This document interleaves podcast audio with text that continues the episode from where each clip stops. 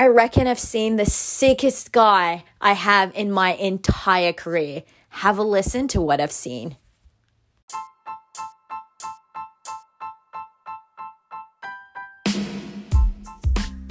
Hey, what's up, guys? It's Confessions of a Doctoholic with Dr. Slayman. I've seen the scariest patient I've seen in my entire life.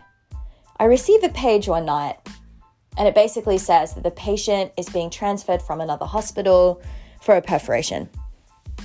So I head downstairs to the emergency department. There are a few things that are like emergency emergencies. One of them being, and like honestly, the main one is someone that's hemodynamically unstable. So, like, basically, blood pressure in their boots, so like really low. Um, they're tachycardic, like, clearly there's something going on that's like really wrong. Anyway, I'm like really concerned at the moment um, because this would be something that can make someone unstable very quickly.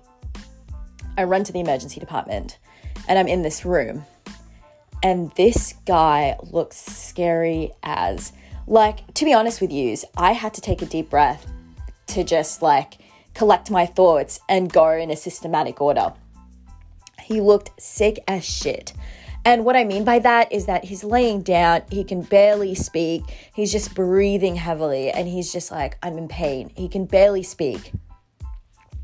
He's breathing super heavily, and he looks gray for lack of better term, he just looks gray, and he just doesn't look like there are different kinds of patients. There's obviously people like you and I that are listening to the podcast that are completely fine and you're sitting down and like there's nothing that's like hurting.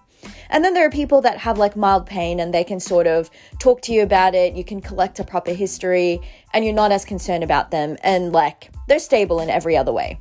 This guy, he looked bad. Just subjectively, if you're walking down the street and you saw this guy, you're like, oh my God, like something's really wrong with this patient. I could barely understand anything he was saying. He could barely speak. Thank Christ his wife was over there. So I just asked her, I'm like, okay, so, um, like, what happened? Have you had any surgeries recently? Um, and I'm just basically trying to figure out, like, what in this guy's history is screaming at me and like indicating a cause. I'm thinking like, does he have diverticulitis? Does he have like Crohn's disease or something like that that would cause him to have like a massive colon and a perforation?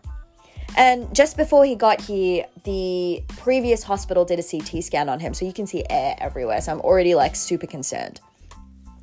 So the wife tells me that he had back surgery two weeks ago and he's just never been okay afterwards.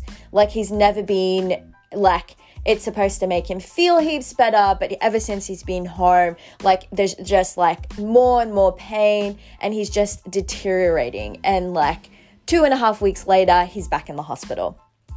Anyway, I go to do the physical exam and like literally like textbook picture of an acute abdomen. I'm there and he's got pain everywhere. He's literally like jumping from the pain. I can barely touch this guy and it's just all over the place and i'm touching him and suddenly his all of his muscles are like clenching he's so rigid so obviously i call the seniors because they don't trust me yet. I just started my training. They don't know if I know what I'm looking at and if I'm making the right calls. And to save everyone time, I was like, okay, let me just get consent.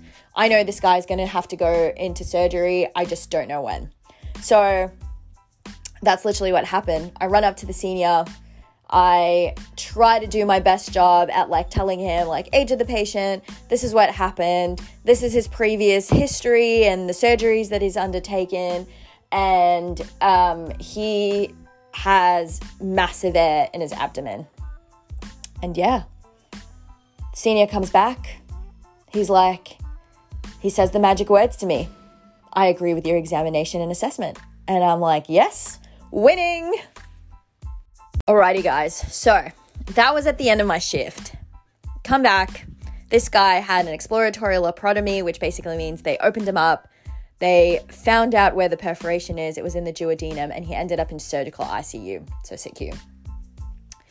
I have been following this guy for three weeks, and he's been through so much. He's had some infections, he's had some stuff going on with him, and it honestly broke my heart. But finally, in my final week on this placement, he has been getting better. I've seen him on PT and OT appointments, and like they're like just like walking around the wards. They're making him move a little bit more, and it's made me feel so happy because this guy is definitely getting better. Just like objectively, like sitting on the chair, smiling, talking to us again. And this is like one of those moments where I'm like, oh my God, like I'm so glad I'm in this field. I just love seeing that. I just love seeing that change and the fact that he's like definitely turning around. I finally discharged him yesterday, and honestly, like, it's brought me so much joy. I'm not gonna lie to you. I'm so glad.